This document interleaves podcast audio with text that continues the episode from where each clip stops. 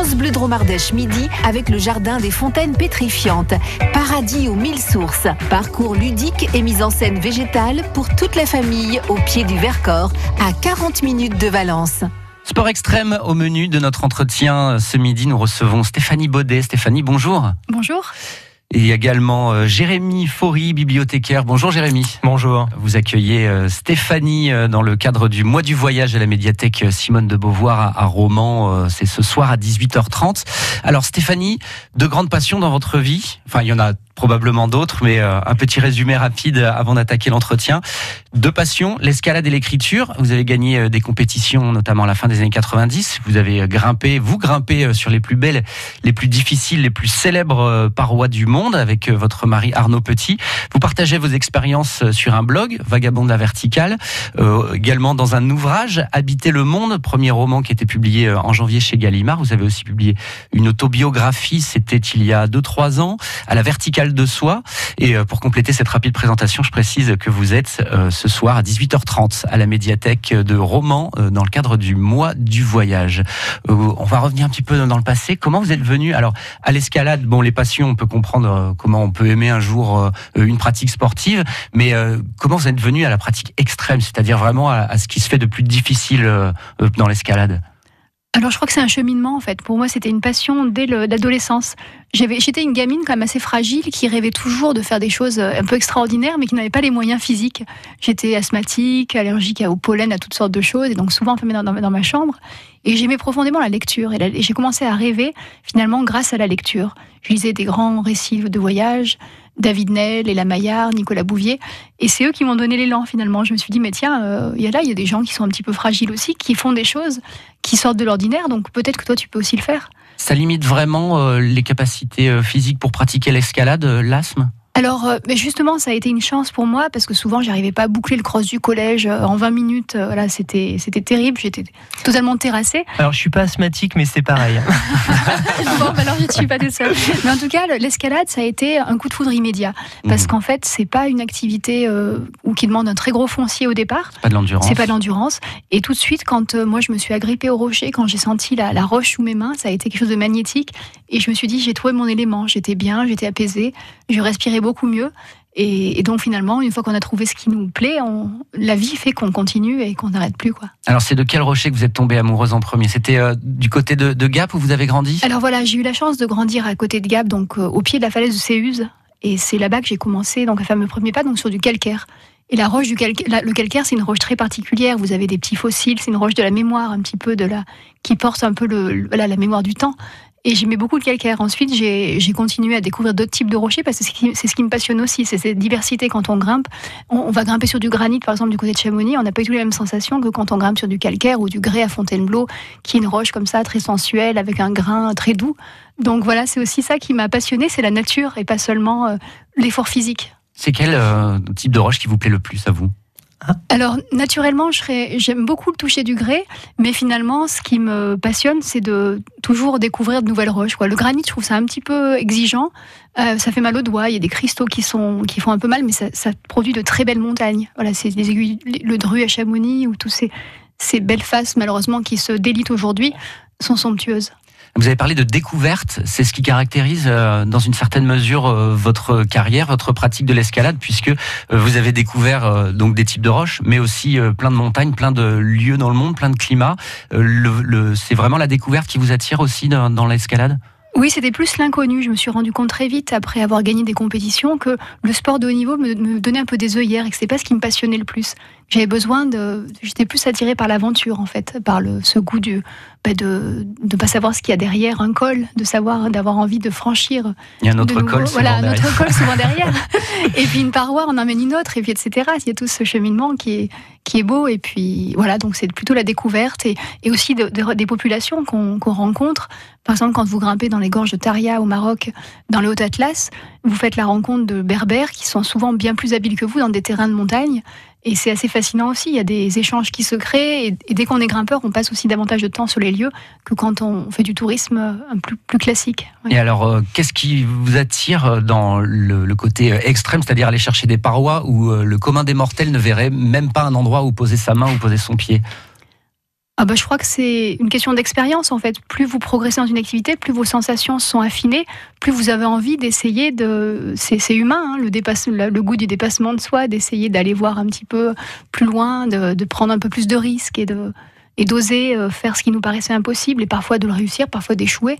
C'est simplement, euh, moi j'avais ça en moi, j'étais une gamine et je suis toujours quand même quelqu'un d'assez intense qui a besoin de, de, de, faire des choses pas forcément dangereuses, pas du tout, mais de faire des choses où je me sens vivre et peut-être aussi euh, qui c'est lié aussi à un deuil que j'ai vécu à l'âge de 20 ans où j'ai perdu ma petite sœur et je me suis dit voilà c'était extrêmement douloureux et, de cette douleur de cette tristesse de cette souffrance je me suis dit il faut faire quelque chose quoi il faut en faire. Et ça m'a donné un élan euh, paradoxalement très fort en fait pour aller vers ce qui me tenait à cœur. Un élan assez incroyable d'ailleurs puisque vous avez euh, ouvert de, nouvelles voies, c'est-à-dire vous avez exploré euh, des, lieux que personne n'avait euh, grimpé euh, auparavant. Ça, c'est quelque chose qui, vous plaît aussi d'être la pionnière en quelque sorte? Alors, on, marche quand même toujours sur la trace d'autres pionniers, c'est-à-dire qu'il y a rarement des parois aujourd'hui qui n'ont pas été d'abord gravies par, soit par des bergers, par, nécessité, soit par des, aventuriers, des géologues dans les années dans, au 19e siècle, soit plus tard voilà, par des alpinistes. Donc, on est, rarement sur des parois totalement vierges. Par contre, ce qu'on aime avec Arnaud, mon compagnon, c'est ouvrir un itinéraire nouveau, c'est-à-dire trouver dans une paroi qui parfois a été gravie par d'autres faces un, petit chemin qui va qu'on va s'approprier. On va regarder aux jumelles où est-ce qu'on peut passer, deviner les structures du rocher. Puis il y a tous, c'est comme un jeu d'enfant en fait. Quand on, on, cherche son chemin dans une paroi immense, c'est fabuleux. Quoi. D'accord. Et euh, il y a une relation au danger quand même dans, ce métier parce que, enfin, dans, ce, dans cette pratique sportive parce que, enfin, c'est, on, peut, on peut tomber. Alors même si vous êtes assuré, euh, quand, on ouvre une voie, on l'est pas toujours au début. Il y, a, des risques. Quelle relation vous avez avec euh, avec le danger? Alors, il y a plusieurs façons de pratiquer l'escalade. On peut la pratiquer de manière tout à fait aseptisée aujourd'hui dans des salles d'escalade ou des écoles d'escalade sportive à l'extérieur. Euh, on est toujours dans la verticalité, donc il y a toujours quand même un danger. Il faut être vigilant. On regarde sa corde, son assureur. On, prend, il y a des consignes de sécurité à, suivre. Ensuite, dès qu'on part dans des terrains plus aventureux, en montagne ou en grande voile, l'espacement entre les points va, donc les points d'assurage, va souvent être beaucoup plus éloigné. Parfois, quand c'est vous-même qui posez vos protections, qui sont des protections amovibles, qu'on appelle des coinceurs, euh, ça tient bien, mais pas toujours euh, aussi parfaitement qu'un ancrage fixe dans le rocher. Donc tout ça vous demande une expérience, un bagage et aussi une maîtrise quand même de ses émotions. Parce qu'il y a des parois où, dans lesquelles, euh, je me souviens d'une cheminée au, Yosemite, c'est une espèce de fissure très large. En Californie Voilà, en Californie où on ne peut pas se protéger. Donc faut, on, se met à l'intérieur un peu et on, avance avec les, pieds d'un côté en face et puis le dos qui frotte de l'autre côté. Et là, on sait qu'il ne faut pas tomber. Et mhm. ça vous demande forcément de, trouver des ressources en vous, de vous connaître, de savoir aussi si vous êtes capable d'y aller ou pas. Et, moi, je trouve ça passionnant de savoir, de connaître ses limites, mhm. parfois de savoir renoncer, puis d'autres fois de se dire, allez, je tente. Belles expériences euh, que vous partagez euh, en, écrit d'ailleurs par l'intermédiaire de romans, d'une autobiographie et d'un blog dont on va parler dans la deuxième partie de cette émission avec vous, Stéphanie Baudet, écrivaine et puis euh, célèbre grimpeuse. À tout de suite sur France Bleu Dromardèche. France Bleu Dromardèche, ma radio partenaire. Valence accueille 650 jeunes âgés de 10 à 20 ans à l'occasion de Handisport, les Jeux nationaux de l'avenir, du mercredi 29 mai au dimanche 2 juin. Au programme, 13 disciplines en compétition et puis une quinzaine de sports découvertes répartis dans les parcs, stades, halles des sports, piscines et patinoires valentinoises. Programme sur handisport26.org. C'est parti pour les inscriptions à la cyclo montagnarde du Vercors. Elle aura lieu le 16 juin avec deux parcours annexes dans la vallée de la Drôme, de la Gervanne et de la Roanne. Cyclotourisme26.fr pour en savoir plus. France Bleu Drôme Ardèche, on est bien ensemble. France 3 vous donne rendez-vous avec le voyageur. Il n'a pas d'adresse, pas de téléphone. Un homme providentiel. Enfin, puisqu'il dit qu'il obtient des résultats. Un enquêteur hors norme. Moi, j'ai pas envie d'avoir un Robin des Bois dans les pattes. Eric Cantona est le voyageur. Dans votre fiction inédite, ce soir à 21h. France 3, vous êtes au bon endroit. France Bleu Dromardèche. France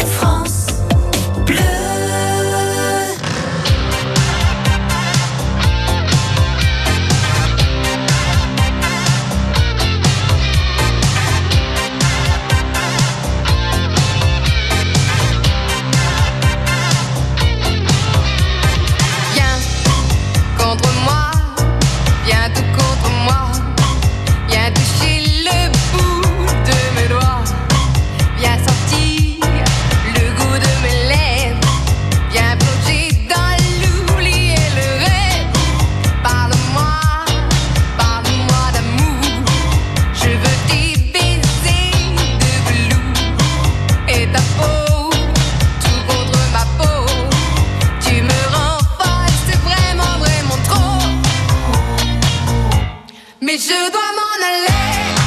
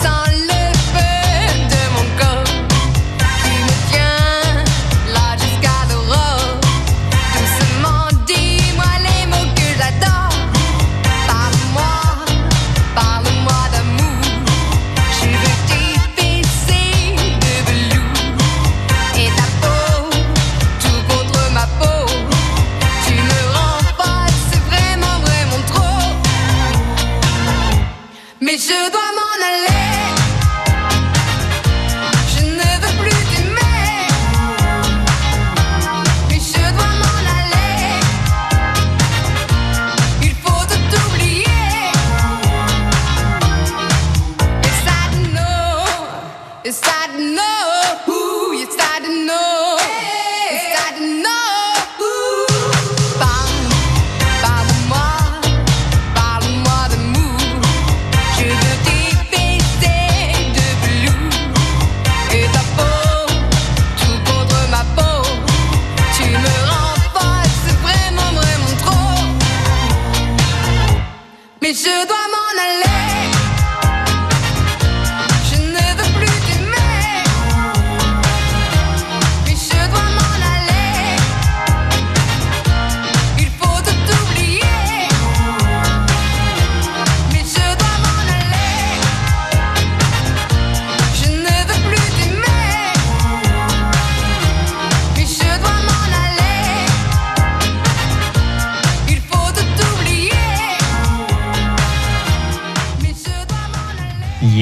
Le groupe euh, Niagara avec euh, Je dois m'en aller.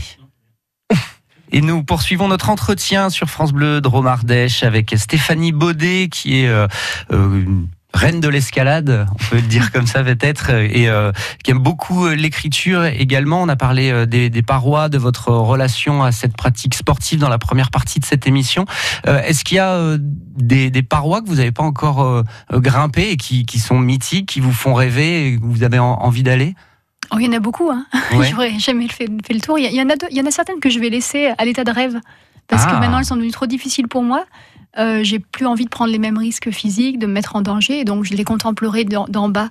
Les- avec, Lesquels, euh, on peut le dire ou... Euh, bah oui, comme le Bagirati en Inde ou le Shivling. C'est des parois pas très connues parce que c'est pas des sommets qui sont à plus de 8000 mètres. C'est Mhm. des sommets plutôt très techniques autour de 6 ou 7000 mètres et qui sont majestueux parce que c'est des rangs, des aiguilles assez effilées. C'est des, des, voilà, il y a du mixte, euh, donc de neige et glace assez complexe.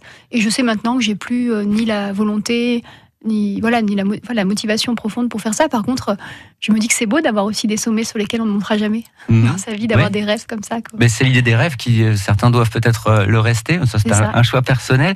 Et euh, parmi les rêves que vous avez réalisés, euh, quelles sont les montagnes qui, les parois qui vous ont le plus marqué, dont vous êtes le plus fier? Alors, il y a une paroi que j'ai vraiment adoré gravir, c'était la tour Trango au Pakistan.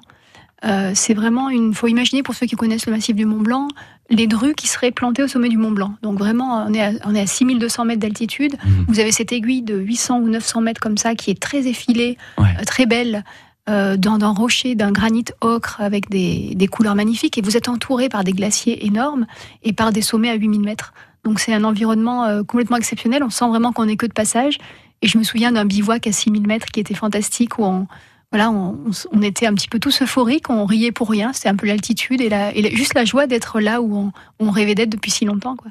Vous en parlez extrêmement bien et vous avez vraiment euh, la capacité euh, euh, de, de vraiment de, de focaliser euh, votre auditoire. C'est une partie de votre vie maintenant. Vous transmettez votre plaisir. Alors l'écriture, on va en parler dans un instant, mais aussi euh, des conférences. Cet après-midi, vous serez à Romans avec euh, des classes et puis vous serez également à la médiathèque Simone de Beauvoir à 18h30. Vous aimez partager votre expérience? Euh, oui, j'ai- j'aime beaucoup ça. Je trouve que c'est un grand privilège simplement de pouvoir parler de ce qu'on aime, de, de faire rêver, puis de donner peut-être envie à d'autres de suivre leur voie, même si c'est pas du tout la même que moi, même si c'est pas l'escalade. On a tous des rêves qui sont forts et, qu'on peut concrétiser et qu'on peut, on peut oser tous se lancer. Et je trouve que c'est important de pouvoir le faire. Puis moi, j'ai tellement rêvé en, lisant des écrivains euh, que je suis contente à mon tour. Voilà, j'apporte ma petite pierre à, à l'édifice. Alors vous avez écrit un certain nombre euh, d'articles de blog, même si vous me disiez hors antenne, non non mais j'ai pas fait grand chose dessus, alors que bon il y avait quand même un certain nombre d'articles qui étaient bien fournis pour parler de, de voyages et puis euh, d'endroits où vous avez eu l'occasion de grimper. Vous avez écrit une autobiographie à la verticale de soi il y a quelques années, et puis euh, un premier roman qui était publié en janvier chez Gallimard, euh, Vagabond de la verticale. Non c'est Habiter le monde. Je m'en Habiter parle. le monde, Habiter voilà. le monde.